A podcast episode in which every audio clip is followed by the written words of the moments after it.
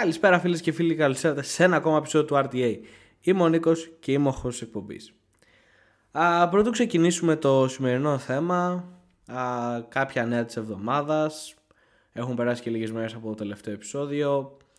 Α, έχει γίνει ένας μικρός άλλος στο ίντερνετ αυτή τη στιγμή, ειδικά με τα social media η εταιρεία Meta του Mark Zuckerberg, δηλαδή το προηγούμενο Facebook, αλλά αφού έχει αλλάξει το όνομα του πλέον έχει γίνει Meta, άφησε 11.000 εργαζομένους λόγω των περικοπών.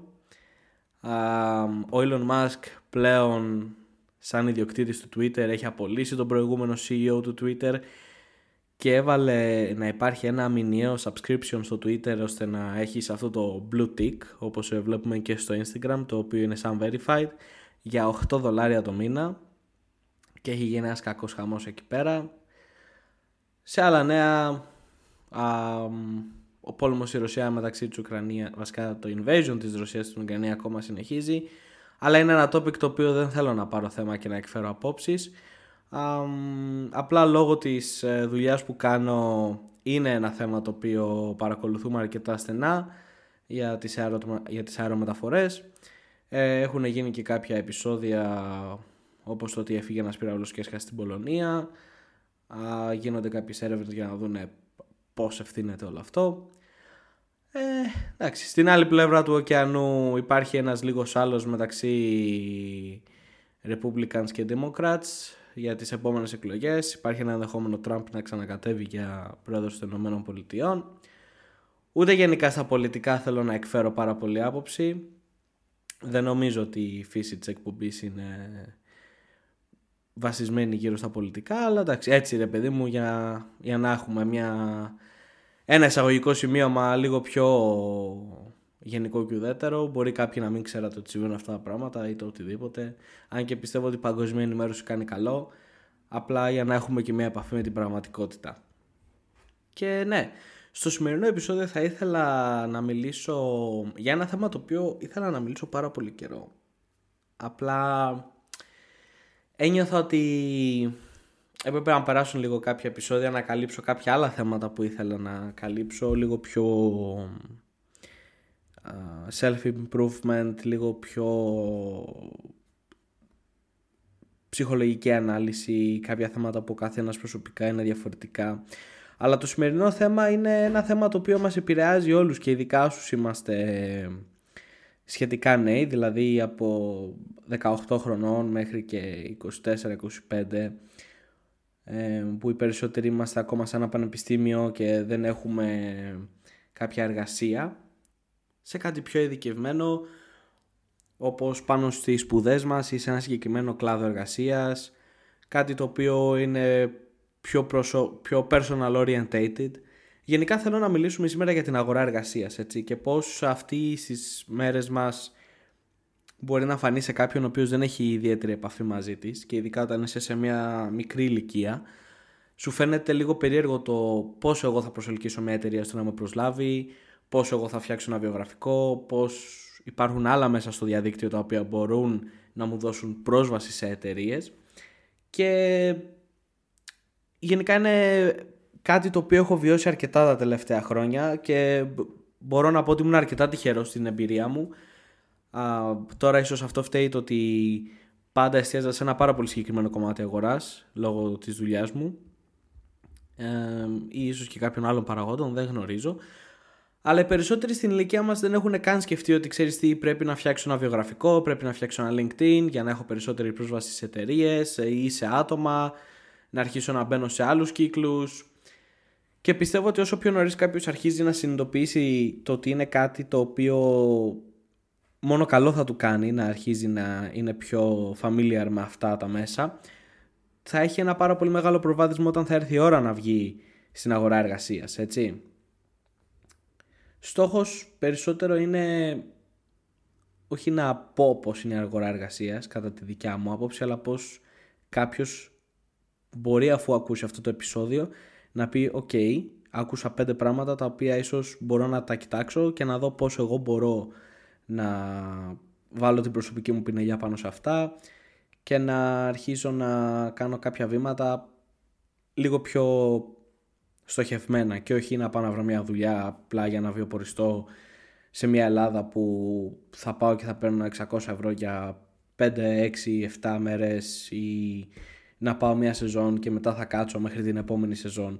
Πράγμα το οποίο αν κάποιος είναι φοιτητής, δεν είναι κακό να το κάνει αυτό, γιατί προφανώς όταν είσαι φοιτητής, το χειμώνα πρέπει να είσαι αφοσιωμένος στη σχολή σου και το καλοκαίρι, εφόσον η σχολή είναι κλειστή, εννοείται ότι μπορείς να πας να δουλέψεις μια σεζόν και να βγάλεις τα χρήματά σου, έτσι. Μιλάω λίγο για πιο στοχευμένα βήματα, όπως είπα πριν. Κάποιος ο οποίος θέλει σιγά σιγά να κάνει τα πρώτα βήματα στον τομέα τον οποίο τον απασχολεί, είτε αυτά είναι μέσω σπουδών, είτε κάποιον χόμπι, είτε μέσω κάποιων ε, certificate που μπορεί να έχει κάνει και όλα αυτά. Αλλά ναι, η αγορά εργασίας είναι λίγο σκληρή. Δεν είναι κάτι το οποίο απλά θα πεις αυτός είμαι εγώ και απλά αποδέξου το. Υπάρχουν κάποια standards τα οποία οι εταιρείες αγαπούν να βλέπουν και το καλό βέβαια είναι το ότι πλέον ζούμε σε μια εποχή που δεν πας σε μια δουλειά επειδή την έχεις ανάγκη μόνο οικονομικά αλλά ζούμε σε μια εποχή που εσύ επιλέγεις πού θες να πας και για ποιον θες να δουλέψεις ενώ στο παρελθόν ήταν το ανάποδο έτσι. Πλέον αυτό είναι αρκετά θετικό γιατί υπάρχουν περισσότερα φίλτρα υπάρχουν περισσότερες ε, εταιρείες οι οποίες μπορεί κάποιος να δει σε περισσότερους κλάδους είμαστε και όλα σε μια περίοδο της ειδικότητας. δεν έχει σημασία αν έχεις σπουδάσει π.χ. μαθηματικά γενικά έτσι. Σημασία έχει, αφού έχεις χτίσει μια βάση πάνω στα μαθηματικά για παράδειγμα, ποια είναι η δίκευσή σου πάνω σε αυτό το κλάδο. Πλέον οι εταιρείες κοιτάνε να έχουν κάποιον ο οποίος είναι πολύ πιο στοχευμένο το αντικείμενό του παρά κάτι το οποίο είναι γενικό και αόριστο. Γιατί ο λόγος για τον οποίο θα ανοίξει μια θέση είναι για να καλυφθεί μια ανάγκη. Ωραία. Ε, εμένα ας πούμε η προσωπική μου εμπειρία ξεκίνησε αφού είχα φύγει όχι ψέματα. Πριν φύγω από την Ελλάδα είχα ξεκινήσει και είχα φτιάξει το πρώτο μου βιογραφικό γιατί ήθελα να προσπαθήσω να βρω μια δουλειά στην Ελλάδα. Πολύ πριν καν σκεφτώ να φύγω και στο εξωτερικό. Έφτιαξα το πρώτο μου βιογραφικό, είχα μπει, είχα διαβάσει πώς πρέπει να στείνεται ένα βιογραφικό, το οποίο θα το αναλύσω σε λίγο αυτό, το, τα πώς και τα τι και τα πρέπει. Αλλά ναι, είχα μπει, είχα διαβάσει, έβαλα τις προσωπικές μου λεπτομέρειες, ε, ε, έβαλα μια φωτογραφία και έγραψα που σπούδασα, τι αντικείμενα γνωρίζω και όλα αυτά. Και όλα όταν δεν έχεις μια εμπειρία, μια επαγγελματική εμπειρία, δεν υπάρχουν και πάρα πολλά πράγματα τα οποία μπορείς να γράψεις. Ε, αν και το μέγεθος του βιογραφικού δεν παίζει κανένα ρόλο, έτσι, δηλαδή δεν έχει σημασία αν έχεις ένα βιογραφικό πέντε σελίδες, είτε έχεις μία σελίδα.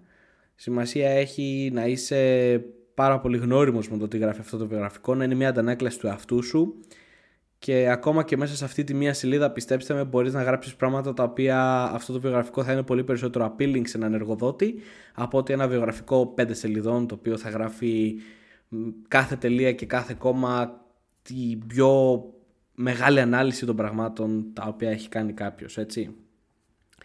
Και ναι, κάνω το βιογραφικό μου, ξεκινάω το στέλνω σε εταιρείες, τυπώνω και κάποια για να έχω μέσα στην τσάντα μου. Άμα τύχαινε και πήγαινα σε μια συνέντευξη για να τους το έδινα, γιατί εντάξει, λογικό είναι μια, όταν πας σε ένα interview, μπορεί κάποιος να έχει χάσει το βιογραφικό σου. Οι εταιρείες λαμβάνουν πάρα πολλά βιογραφικά. Και έκανα μερικές συνεντεύξεις. το αστείο της υπόθεσης είναι ότι είχα τύχει και είχα πάει σε μια εταιρεία. Δεν θα πω το όνομα της εταιρείας.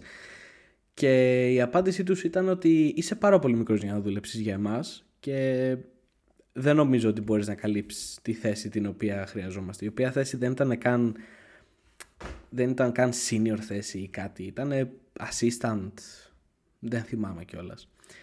Και εκείνη τη στιγμή δεν σκέφτηκα τι να απαντήσω, απλά το, το πήρα σαν comment. Δεν με επηρέασε και ιδιαίτερα, λέω εντάξει, ok. Okay.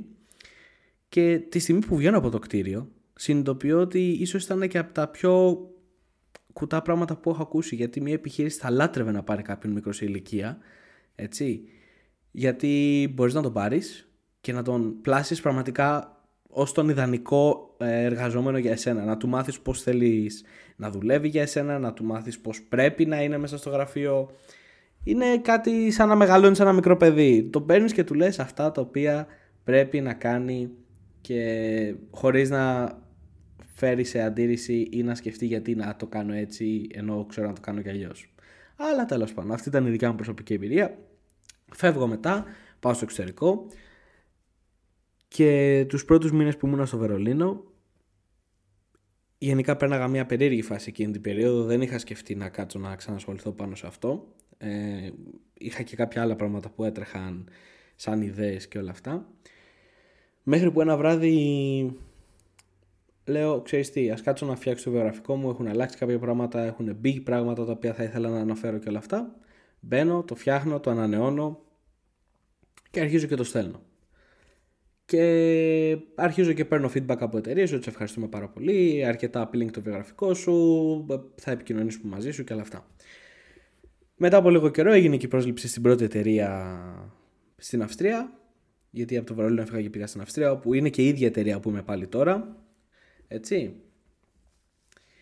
Και άρχισα πάλι να βλέπω βιογραφικά μέσα από την εταιρεία, να δώσω μια προσωπική άποψη ή και άλλοι άνθρωποι από την Ελλάδα έστελναν βιογραφικό και μπορεί ο μάνατζερ μου να με ρωτάει άμα τον ξέρεις αυτόν. και έτσι ένα βράδυ απλά καθόμουν και σκεφτόμουν ότι θα ήθελα πάρα πολύ να κοιτάξω να δω στο YouTube είτε σε online forums και blog τι γράφει ο κόσμος είναι στα βιογραφικά Ποια είναι, τι είναι αυτό το οποίο αρέσει να αναφέρεται πάρα πολύ ο κόσμος σε έναν εργοδότη και ξεκίνησα από το πρέπει ένα βιογραφικό να έχει πάντα μια φωτογραφία, όλα τα προσωπικά σου στοιχεία, κάθε κόμμα, κάθε τελεία να αναφέρεται, το τι έχεις κάνει, που έχεις σπουδάσει, το ένα το άλλο. Μέχρι και στο άλλο άκρο, το ότι, στο οποίο συμφωνώ περισσότερο με το άλλο άκρο, η αλήθεια είναι, ότι ένα βιογραφικό αρχικά δεν χρειάζεται να έχει μια φωτογραφία. Έτσι, ας ξεκινήσουμε από αυτό. Η φωτογραφία δεν παίζει κανέναν ρόλο στην απόδοσή σου σε μια εργασία. Και επίσης ζούμε σε μια εποχή που τα social media είναι τόσο, τόσο μέσα στη ζωή μας που άμα κάποιος θέλει να σε προσλάβει και χωρίς να έχεις βάλει φωτογραφία στο προφίλ σου μπορεί να μπει και να σε ψάξει, έτσι. Και κάτι το οποίο μου αρέσει πάρα πολύ πλέον και κάνω και εγώ ίδιος και το συνιστώ σε φίλους μου ή συνεργάτες όταν θέλουν να κάνουν ανανέωση στο βιογραφικό τους οτιδήποτε όπως και το συνιστώ σε οποιονδήποτε αυτή τη στιγμή ακούει το podcast και θέλει να αρχίσει να κάνει λίγο πιο επαγγελματικές ε, πιο επαγγελματικούς κύκλους και γνωριμίες είναι το LinkedIn. Έτσι. Το LinkedIn είναι ένα παν, πάρα πολύ δυνατό εργαλείο το οποίο έχουμε στα χέρια μας. Στην Ελλάδα το σνομπάρουμε πάρα πολύ. Οι περισσότεροι δεν το, δεν το χρησιμοποιούν καν. Λένε δεν θα μπω εγώ στον κόπο και στη διαδικασία τώρα τι θα ανεβάζω εκεί το οτιδήποτε για δουλειές ή θα κάνω post ή θα κάνω repost από άλλους εργοδότες, δεν αξίζει τον κόπο και τέτοια. Πράγμα το οποίο είναι πάρα πολύ αστείο γιατί ενώ υπάρχουν recruiter companies ε, στην Ελλάδα Δηλαδή εταιρείες που μπορείς εσύ να πας, να τους δώσει το σου, να τους πεις ότι έχω εργαστεί σε αυτόν τον κλάδο και να σε βοηθήσουν να βρεις μια δουλειά. Ε, ακόμα και οι ίδιοι οι αγγελίες που θα ανεβάσουν είναι μέσα από το LinkedIn. Ότι θα μιλήσουν με τους πελάτες τους, ο πελάτης θα ζητήσει να δει ένα LinkedIn ή θα σου πει: Ωραία, πόσταρε ότι εμείς ψάχνουμε να βρούμε έναν π.χ. sales representative στο LinkedIn γιατί εσύ που μπορεί να έχεις ήδη κάποιο sales experience, το οποίο sales experience μπορεί να είναι και από μια εργασία την οποία δεν έχεις σκεφτεί ότι όντως μπορεί να έχεις αυτό το, αυτή τη δεξιότητα. Π.χ. άμα δουλεύεις πολιτή σε οποιοδήποτε μαγαζί, είτε είναι μαγαζί με ρούχα, είτε είναι μαγαζί με αθλητικά, είτε οτιδήποτε μπορεί να έχεις στο μυαλό σου, είσαι sales representative. Έτσι, σε ένα φυσικό, σε ένα φυσικό κατάστημα. Ο πελάτης έρχεται, σε βλέπει και εσύ ουσιαστικά προσπαθείς να του πλασάρεις το προϊόν. Γιατί λοιπόν να μην έχεις φτιάξει ένα LinkedIn, να έχεις βάλει ότι έχεις sales skills και αυτόματα το LinkedIn να σου πετάξει αυτή, τη, αυτή την αγγελία μπροστά σου και να πεις γιατί να μην στείλω το βιογραφικό μου, το οποίο από τη στιγμή κιόλας που είναι πάνω σε ένα αντικείμενο το οποίο ήδη γνωρίζεις, να μην έχεις και μια πάρα πολύ δυνατή πιθανότητα να σε πάρουν. Έτσι. Είναι, είναι τόσο απλά τα πράγματα. Αλλά ναι, ε, όπως αυτό που είπα και στην αρχή με, το, με τις σελίδες των βιογραφικών, αρχι, ξεκίνησα λίγο με τη φωτογραφία ότι δεν χρειάζεται να έχει φωτογραφία το βιογραφικό σου, έτσι. Δεν, δεν ορίζει την, ε, την απόδοση σου σε μια εργασία, έτσι. Και όπως και επίσης άμα κάποιος ε, π.χ. στην πιο μικρή ηλικία, π.χ. εγώ είμαι 22, οποιοδήποτε στα 22 και έχει δουλέψει στην οποιαδήποτε δουλειά, ακόμα και όταν πάει να κάνει κάτι το οποίο δεν σχετίζεται με την προηγούμενη του εργασία, βασικά θέλω να βάλω έναν αστερίσκο πάνω σε αυτό, έτσι. Περίμενε. Πρωτού συνεχίσω αυτό που θέλω να πω, θέλω να τεκμηριώσω πρώτα κάτι άλλο. Συγγνώμη. Δεν υπάρχει κανένας λόγος να στείλετε ένα βιογραφικό πάνω σε μια δουλειά την οποία δεν έχετε εικόνα. Π.χ. Πες ότι σπουδάζεις μαθηματικά και μπορεί να δουλεύεις service σε μια καφετέρια, έτσι. Έχεις σαν ένα α στοιχείο τα μαθηματικά και σαν ένα β στοιχείο την εξυπηρέτηση πελατών, έτσι. Και σου έρχεται μια αγγελία για ένα θέμα το οποίο είναι τελείως άκυρο με αυτά τα δύο. Παντελώς άκυρο, έτσι. Υπάρχει και όλες μέσα στις εταιρείες το καθάρισμα των βιογραφικών ότι από τα 100 βιογραφικά τουλάχιστον τα 60 θα φύγουν γιατί το αντικείμενο το οποίο ζητάνε και το αντικείμενο το οποίο γνωρίζεις εσύ δεν είναι match. Άρα αυτομάτως τρως πόρτα. Έτσι. Ε, και αφού το ξεκαθαρίσαμε αυτό ότι άμα έχεις μια δεξιότητα α και μια β και η δουλειά είναι κάτι γ, προφανώς και δεν θα σε διαλέξουν, έτσι. Εκτός άμα μια εταιρεία είναι πάρα πολύ απεγνωσμένη για κόσμο, που συνήθως αυτό είναι ένα red flag. Ότι δεν μας νοιάζει τι γνωρίζεις ή κάνεις, απλά έλα. Ε, να γυρίσω λίγο πίσω στο προηγούμενο κομμάτι που έλεγα πριν βάλω αυτή την σημείωση σχετικά με όποιον είναι σε αυτή την ηλικία και ακόμα και αν κάνει την οποιαδήποτε δουλειά, καλό είναι να την γράφει μέσα. Ότι είτε έχεις δουλέψει σε καφετέρια, είτε έχεις δουλέψει σε κατάστημα πολιτής, είτε έχεις δουλέψει σε ένα ΟΠΑΠ, είτε στο οτιδήποτε. Υπάρχουν τρόποι να μεταφράσεις αυτή την εμπειρία ώστε να μπορέσεις να δείξεις στον εργοδότη ότι ξέρεις τι, ξέρω να κάνω customer care, ξέρω να κάνω sales, ξέρω να κάνω troubleshooting για τους πελάτες. Οποιαδήποτε και αν είναι αυτή η δουλειά σας έχει δώσει κάποιες δεξιότητες τις οποίες μπορείτε να χρησιμοποιήσετε στο μέλλον 100%. Οποιαδήποτε δουλειά και είναι αυτή. Μέχρι και το πιο κουτό πράγμα που μπορείτε να σκεφτείτε και θα λέγατε σιγά μη γράψω αυτό στο βιογραφικό μου, για παράδειγμα. Και έχω πάρα πολλούς φίλους οι οποίοι κάνουν δουλειές, οι οποίοι μου το έχουν πει. Α, όταν έρθει η ώρα για να γίνω πιο corporate, δεν θα το γράψω αυτό στο βιογραφικό μου. Και η απάντησή μου είναι γιατί. Γιατί ίσως να μην αρμόζει με το προφίλ της εταιρείας ναι, μπορεί να μην αρμόζει με το προφίλ της εταιρείας, αλλά οι δεξιότητες τις οποίες έχεις εσύ εξελίξεις μπορεί να αρμόζουν. Ωραία. Τέλος πάντων. Ένα κομμάτι είναι αυτό σχετικά με τα βιογραφικά και τον LinkedIn. Είναι ένας τρομερός τρόπος να δικτυωθείτε, να βρίσκετε ανθρώπους από τις εταιρείες που σας ενδιαφέρουν, να τους στέλνετε μηνύματα και να ρωτήσετε. Δεν είναι κακό. Ε, σκέφτομαι να στείλω το βιογραφικό μου στην εταιρεία σας. Ε, Ποια είναι η άποψή σας, πώς νιώθετε, είναι καλή εταιρεία, αυτό που διαφημίζει στα social media της ισχύει και στην πραγματικότητα. Και εννοείται ότι έτσι μπορείς να πάρεις feedback ή μπορείς να κάνεις connect με ανθρώπους οι οποίοι είναι εργοδότες, έχουν πιο μικρές εταιρείες και μπορείς να μιλήσεις απευθείας με αυτόν τον οποίο έχει την επιχείρηση και ότι μπορείς να στείλεις ε, το βιογραφικό σου κατευθείαν σε αυτόν, χωρίς να περιμένεις την οποιαδήποτε αγγελία ή το οτιδήποτε. Καλησπέρα, κύριε Τάδε ή κυρία Τάδε. Α, με ενδιαφέρει πάρα πολύ η επιχείρησή σας και θα ήθελα να στείλω το βιογραφικό μου καθώς με ενδιαφέρει μία θέση.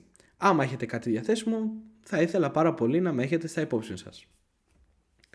Το οποίο μπορεί να γίνει και το ανάποδο. Μπορεί κάποιος επιχειρηματίας να θέλει να σας στείλει ένα μήνυμα. Γιατί μπορεί να έχει δει στη σελίδα σας ότι έχετε μια εμπειρία πάνω σε ένα συγκεκριμένο αντικείμενο το οποίο αυτός χρειάζεται.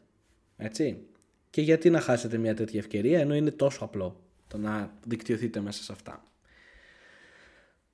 Το επόμενο κομμάτι είναι λίγο το χάσμα που έχουν βιώσει οι γενιές των γονιών μας με τη δικιά μας τη γενιά. Π.χ. οι γονείς μας ήταν πολύ πιο συσσαγωγικά απλά τα πράγματα τότε. Έστελνες το βιογραφικό σου, πήγαινες από εκεί ή τους το έδινες, έμπαινες μέσα στο γραφείο, έλεγες Να πάρτε το βιογραφικό μου και το είχανε.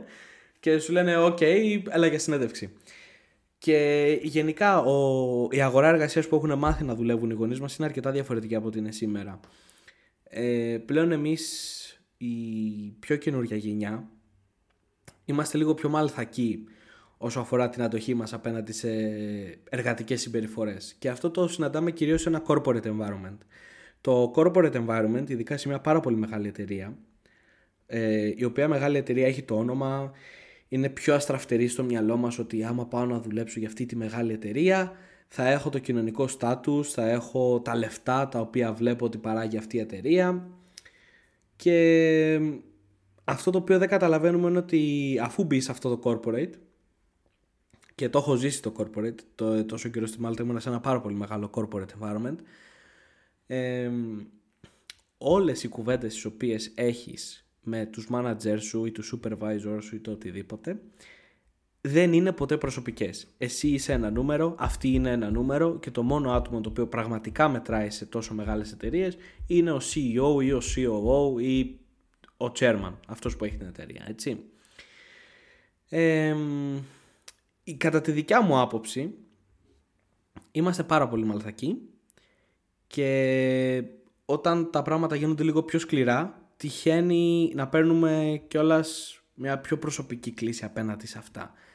Είμαστε λίγο... Δεν μπορούμε να καταλάβουμε ότι τώρα είναι δουλειά, ότι ξέρεις τι, αυτό το κάνεις για να βιοποριστείς. Οπότε ό,τι σου πει κάποιος δεν είναι προσωπικό, είναι γιατί πρέπει να γίνει δουλειά. Και η δικιά μας γενιά είναι λίγο ότι αυτό το είπες γιατί δεν, με, δεν σου αρέσει ο χαρακτήρας μου, δεν σου αρέσει το ένα, δεν σου αρέσει το άλλο.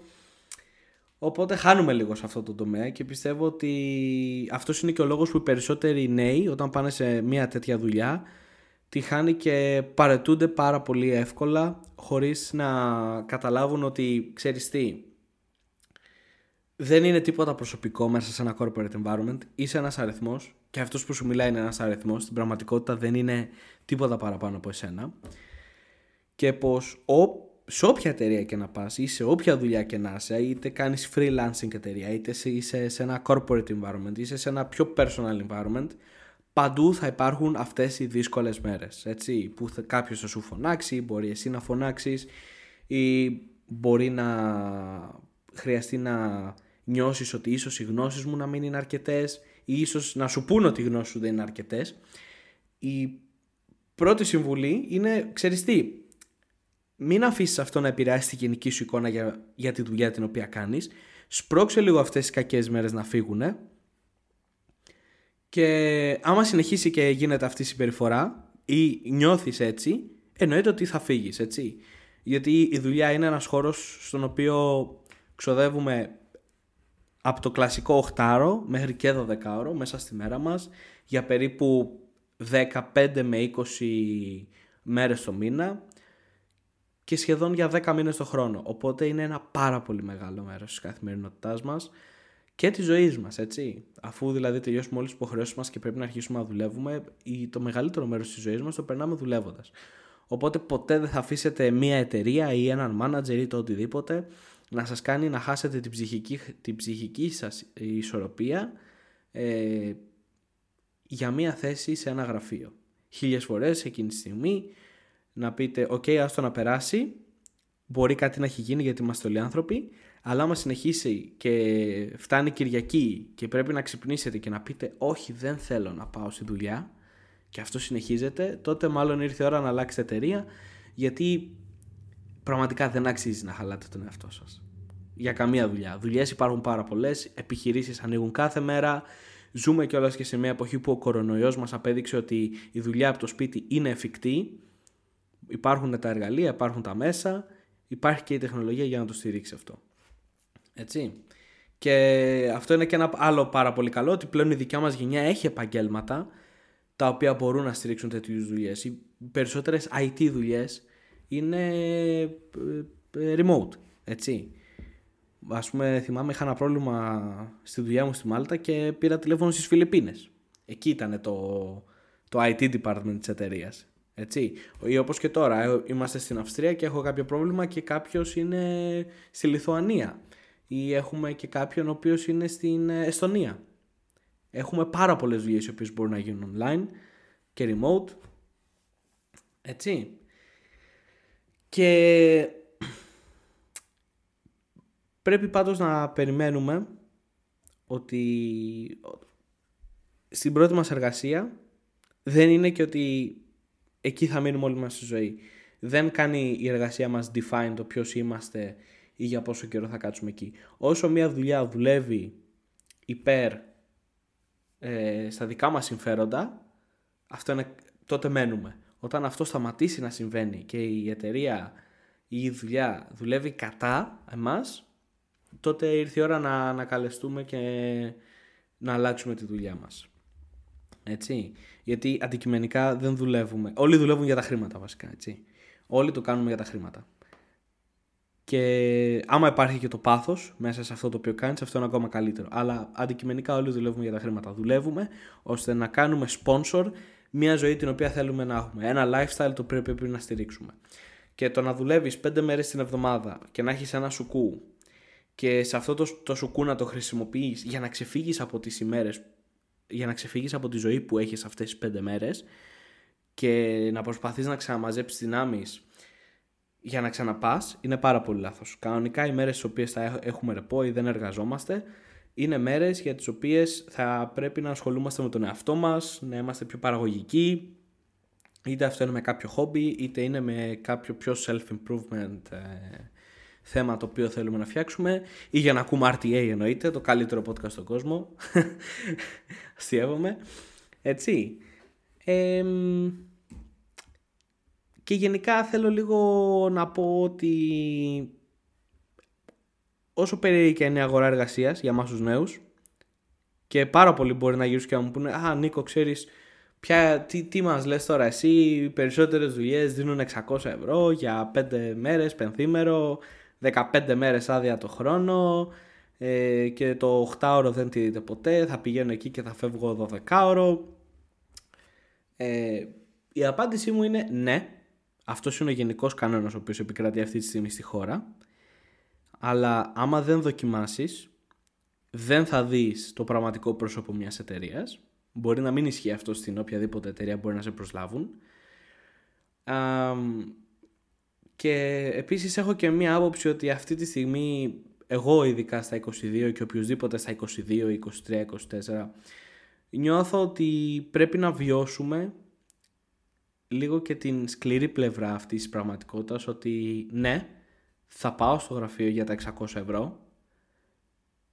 Δεν θα μείνω εκεί όλη μου τη ζωή γιατί όπως είπα δεν με κάνει define η δουλειά ότι θα μείνω εδώ όλη μου τη ζωή ή ότι είμαι αυτό για το οποίο εργάζομαι θα πάω, θα το δοκιμάσω θα δω μέχρι πού αντέχω και άμα μπορώ αφού είμαι μέσα σε αυτή την κατάσταση πώς μπορώ να το αλλάξω όλο αυτό και μετά θα πω ότι δεν θα, δεν θα το συνεχίσω ή δεν θα το κάνω.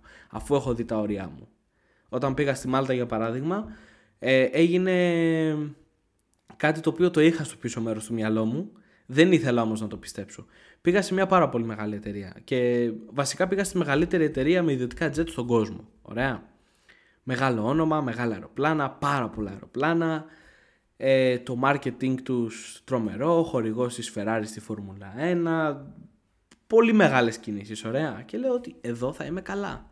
Έτσι, εδώ θα έχω ό,τι ζητούσα. Και ξεκινάω και νιώθω αυτό το corporate environment και το 12ωρο που δούλευα κάποιες φορές μπορεί να ήταν και περισσότερο και οι συζητήσεις που είχα, δηλαδή και εγώ το είχα αυτό το εφέ που είπα πριν ότι μπορεί κάτι να το έπαιρνα πιο προσωπικά γιατί δεν είχα ξαναβρεθεί σε αυτό το corporate environment αλλά δεν γύρισα και είπα στην πρώτη εβδομάδα, ξέρεις τι, φεύγω, παρετούμε. Λέω θα το σπρώξω όσο μπορώ και όσο δουλεύει υπέρ μου. Ωραία. Πήγα, είδα τη χώρα, είδα το νησί, έκανα πέντε φίλους. Α, μπορεί στην πραγματικότητα τώρα που αρχίζω και το σκέφτομαι περισσότερο να μην δούλεψε ποτέ προς το υπέρ μου. Αλλά δεν θα γυρίσω ποτέ να πω ότι α, εφόσον δεν δούλεψε ποτέ, εφόσον δεν δούλεψε υπέρ μου έπρεπε να φύγω από την πρώτη μέρα, γιατί οι εμπειρίες που πήρα, τόσο εργασιακές όσο και προσωπικές, είναι κάτι το οποίο θα το κουβαλάω για άλλη μου τη ζωή, γιατί πλέον δεν είμαι σε ένα corporate environment, πλέον είμαι σε μια πιο μικρή εταιρεία, αλλά με άτομα τα οποία ξέρω πώς να συμπεριφερθώ μαζί τους, γιατί στις πιο μικρές εταιρείες μια κουβέντα με κάποιον μπορεί να γίνει πιο προσωπική, έτσι. Και ξέρω πως είναι να δουλεύεις σε μια πάρα πολύ μεγάλη εταιρεία, οπότε μπορώ να βοηθήσω την πιο μικρή εταιρεία να αρχίσει σιγά σιγά να βρίσκει ιδέες στο να γίνεται μεγαλύτερη. Και αυτό είναι και ένα quote το οποίο διάβασα πρόσφατα, το οποίο λέει το εξής, άμα θέλεις να φτάσεις σε ένα σημείο να έχεις ένα κομμάτι της πίτας, δεν θα πας στην πίτα η οποία είναι ήδη κομμένη και μοιρασμένη. Θα πας εκεί που έχει να γίνει δουλειά. Εκεί που το έργο σου θα γίνει ευθύνη. Με το να πας σε μια πάρα πολύ μεγάλη εταιρεία θα σου κάνει καλό στο να πάρεις την εμπειρία, να δεις πώς είναι, να μάθεις πώς δουλεύει μια εταιρεία με πιο γρήγορους ρυθμούς που είναι όλα ήδη σεταρισμένα και δεν θα αλλάξει ποτέ ο τρόπος με τον οποίο δουλεύει και μπορείς να πάρεις αυτές τις γνώσεις και να πας σε μια πιο μικρή εταιρεία και να τα βάλεις όλα αυτά, να μείνεις εκεί καιρό με το να, ε, και να τους βοηθήσεις να, ανέβει, να ανέβουνε και μετά θα έχεις και το κύρος, το κοινωνικό κύρος και το στάτους μέσα σε αυτή την εταιρεία ότι αυτός ο χαρακτήρας έχει κάνει αυτό και αυτό και αυτό και επίσης θα έχεις και την ευχαρίστηση ότι εγώ βοήθησα αυτόν τον οργανισμό να ανέβει εκεί που πρέπει να είναι αυτή τη στιγμή και θα συνεχίσω να το κάνω. Έτσι. Ε, και ξαναλέω, πρέπει να βιώσουμε λίγο τη σκληράδα του, της, αγοράς, ε, της αγοράς εργασίας γιατί θα μας μάθει πάρα πολλά και επειδή οι περισσότεροι έχουν λίγο την άποψη της αρπαχτής να πάω να βγάλω μερικά γρήγορα λεφτά και τέλος ε, το έχω ακούσει πάρα πολλές φορές αυτό πέρα από αυτό που είπα στην αρχή για τους φοιτητές ότι α ξέρεις τι θα πάω να κάνω μια σεζόν και μετά θα κάτσω. Το οποίο συμφωνώ απόλυτα άμα είσαι φοιτητής και το χειμώνα παρακολουθεί τη σχολή σου. Το ξαναλέω. Δεν το κατακρίνω. Είμαι πάρα πολύ υπέρ και κιόλας έχω. Η αδερφή μου έτσι ξεκίνησε να ασχολείται με τον κλάδο της εστίασης, παρόλο που τώρα είναι η full time εργασία της. Έκανε ακριβώς το ίδιο πράγμα. Ε, αλλά έχω ακούσει και τις άλλες αρπαχτές ότι εγώ θα φύγω, θα πάω στο εξωτερικό για 2-3 χρόνια. Ε, θα πάω να μαζέψω 20, 30, 50 χιλιάρικα ας πούμε και θα γυρίσω πίσω και θα είμαι άρχοντας. Έτσι. το οποίο αυτό το ακούω και μου φαίνεται πολύ κακή ιδέα. Έτσι. Γιατί σκέψου, φαντάσου λίγο τον εαυτό σου. Είσαι αυτή τη στιγμή στην Ελλάδα, για παράδειγμα. Ωραία. Έχεις τη ζωή σου, την πραγματικότητά σου, οικογένεια, φίλους και όλα αυτά. Αποφασίζεις να στερηθείς τα πάντα, να φύγεις, να πας κάπου αλλού, το οποίο σε ένα ξένο περιβάλλον είναι πάρα πολύ δύσκολο η αρχή μέχρι να σταθείς στα πόδια σου ε, να νιώσεις άνετα, δηλαδή χάνεις τον εαυτό σου πάρα πολύ εύκολα και το έχω νιώσει αρκετές φορές με όλες αυτές τις ε, αλλαγές που έχω κάνει στη ζωή μου. Πας να το ξεκινήσεις αυτό, ε, ok, okay, θα βρεις ας πούμε μια δουλειά η οποία να, να είμαστε και πολύ αισιόδοξα, σου δίνει 2.500 χιλιάρικα το μήνα, να στα δίνει. Και κάθε μέρα θα ξυπνάς και θα λες πόσα λεφτά μου μένουν για να σηκωθώ να φύγω πόσα λεφτά μου μένουν για να σηκωθώ να πάω πίσω στη χώρα μου και να κάτσω μετά να, με αυτά τα λεφτά και θα κάνω αυτό και αυτό και αυτό και αυτό.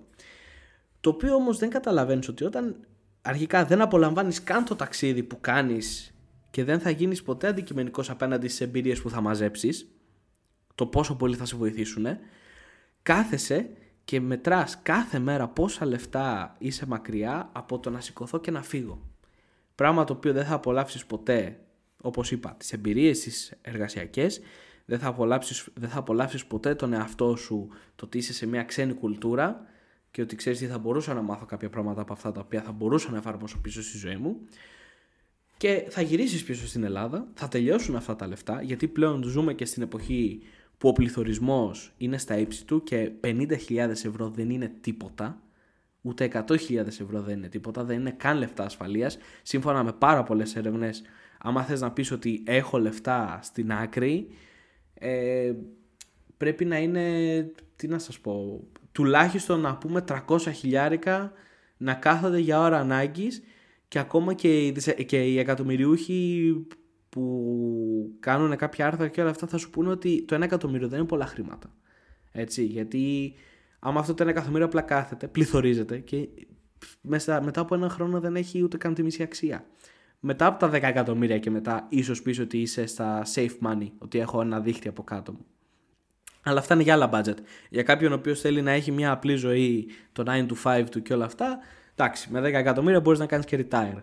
Αλλά άμα θέλεις να έχεις το 9 to 5 σου και να πεις ότι εγώ έχω λεφτά στην άκρη για να είμαι καλά, ξεκίνα πρώτα να έχεις τρεις μήνες ε, όλα σου τα έξοδα, ενίκιο, ρεύμα, ασφάλειες, προσωπικά έξοδα και όλα αυτά, ξεκίνα να βάλεις αυτό στην άκρη και μετά σιγά σιγά θα αρχίσεις να λες ότι εγώ ίσως έχω ένα δίχτυ ασφαλείας από κάτω μου. Έτσι. Ε, προς όλους όσους σκέφτονται να κάνουν αυτή την αρπαχτή, η μόνη συμβολή η οποία έχω να πω είναι ότι ξέρεις τι, μπορεί τώρα να του σκέφτεσαι σαν αρπαχτή, αλλά αν ξεκινήσεις και να σου αλλάξει άποψη. Μπορεί εκεί που θα πας πραγματικά να βρεις κάτι το οποίο μπορείς να επενδύσεις τον εαυτό σου. Και ένα άλλο πρόβλημα που έχουμε σαν γενιά είναι το ότι δεν έχουμε υπομονή να επενδύσουμε τον εαυτό μας πάνω στις πράξεις μας. Δεν έχουμε υπομονή να πάμε σε μια εταιρεία και να πούμε, ξέρεις τι, α, εννοείται αφού άμα αυτή η εταιρεία συμπληρώνει όλα το checklist, ότι ξέρεις τι, δεν μου χαλάει την ψυχολογική ισορροπία, μου αρέσει η δουλειά που κάνω, οι άνθρωποι είναι εντάξει και όλα αυτά, αφού όλα αυτά τηρηθούν, ότι ξέρεις τι, εγώ θα επενδύσω τον εαυτό μου για 2-3 χρόνια. Δεν χρειάζεται να είναι όλη μου τη ζωή. Α επενδύσω τον εαυτό μου τώρα, να κάνω 10 βήματα, μπορεί να ανέβω ιεραρχικά, μπορεί να γνωρίσω κόσμο μέσα από εδώ με τον οποίο μπορεί αύριο μεθαύριο να γίνουμε συνέτεροι. Ποτέ δεν ξέρεις πόσα σενάρια μπορεί να εξελιχθούν και ειδικά πάνω σε αυτό τον κλάδο. Ε, εμείς σαν γενιά δεν έχουμε αυτή την υπομονή. Εμείς είμαστε τόσο μαλαθακοί που δεν μου αρέσει κάτι, θα γκρινιάξω. Θέλω να φύγω. Θέλω να πάω πίσω στους γονείς μου. Θέλω να, να βρω μια δουλειά που να μην με κουράζει τόσο. Ε, να μην δουλεύω πέντε μέρες ή βάρδιες. Θέλω να κάνω κάτι το οποίο να μπορέσω να συντηρώ ένα lifestyle του Instagram ώστε να το βλέπουν όλοι. Ε, και αυτό μου αρκεί. Αυτή είναι η γενιά μας ε, σήμερα δυστυχώς. Και πιστεύω κιόλα ακράδατα ότι οι περισσότεροι όσο περνάνε τα χρόνια θα αρχίσουν να, να το βλέπουν να έχει ένα μεγαλύτερο impact στη ζωή τους. Γιατί δεν θα είναι έτοιμοι να κάνουν αυτή τη θυσία να πούνε ότι ξέρεις τι εγώ θα κάτσω και θα επενδύσω τον εαυτό μου. Ε, θα σκέφτονται πάντα την αρπαχτή πώς μπορώ να δουλεύω λιγότερο και πώς θα έχω την ιδέα ότι εντάξει μωρέ είμαι εντάξει με αυτά τα λεφτά εφόσον δεν κουράζομαι κιόλας τόσο είναι μια χαρά. Ε, δεν θέλω να έχω δίκιο σε αυτό. Εύχομαι πραγματικά όλοι να βρουν μια εργασία που θα είναι χαρούμενοι με αυτήν και θα επενδύσουν τον εαυτό τους και θα κάνουν πάρα πολλά όμορφα πράγματα. Το εύχομαι πραγματικά σε όλους αυτό. Απλά όσο περνάει ο καιρός και γνωρίζω άτομα της δικιάς μου, του δικούς μου, κοίτα να δεις που θα μου πιάσει σαρδάμ, του δικού μου φάσματος της ηλικίας, τόσο πιο πολύ καταλαβαίνω ότι ξέρεις τι, θα περάσει ο κόσμος πολύ δύσκολο όταν γίνουμε 30 χρονών και θα υπάρχουν πολύ μεγαλύτερες υποχρεώσεις πάνω από το κεφάλι μας, έτσι. Τέλος πάντων, αυτά για αυτό το επεισόδιο. Είμαστε ήδη στα 40 λεπτά, το μεγαλύτερο επεισόδιο που έχουμε γράψει αυτή την, ε, στο podcast. Οπότε σιγά σιγά θα αρχίζω να τελειώνω. Ε, γενικά θα ξανακάνω κάποια επεισόδια πάνω στο εργασιακό κομμάτι γιατί είναι κάτι το οποίο πολλοί κόσμος μπορεί να, επιφο... να επωφεληθεί άμα το καταλάβει από νωρίς. πώς γίνονται κάποια πράγματα. Παρόλο που δεν είμαι expert νιώθω τουλάχιστον ότι μπορώ να δώσω μία, μία τουλάχιστον άποψη γιατί δουλεύω από τα 20 μου, έχω κάνει οι μόνες μου εργασιακές εμπειρίες ήταν στο εξωτερικό και σε αρκετές χώρες.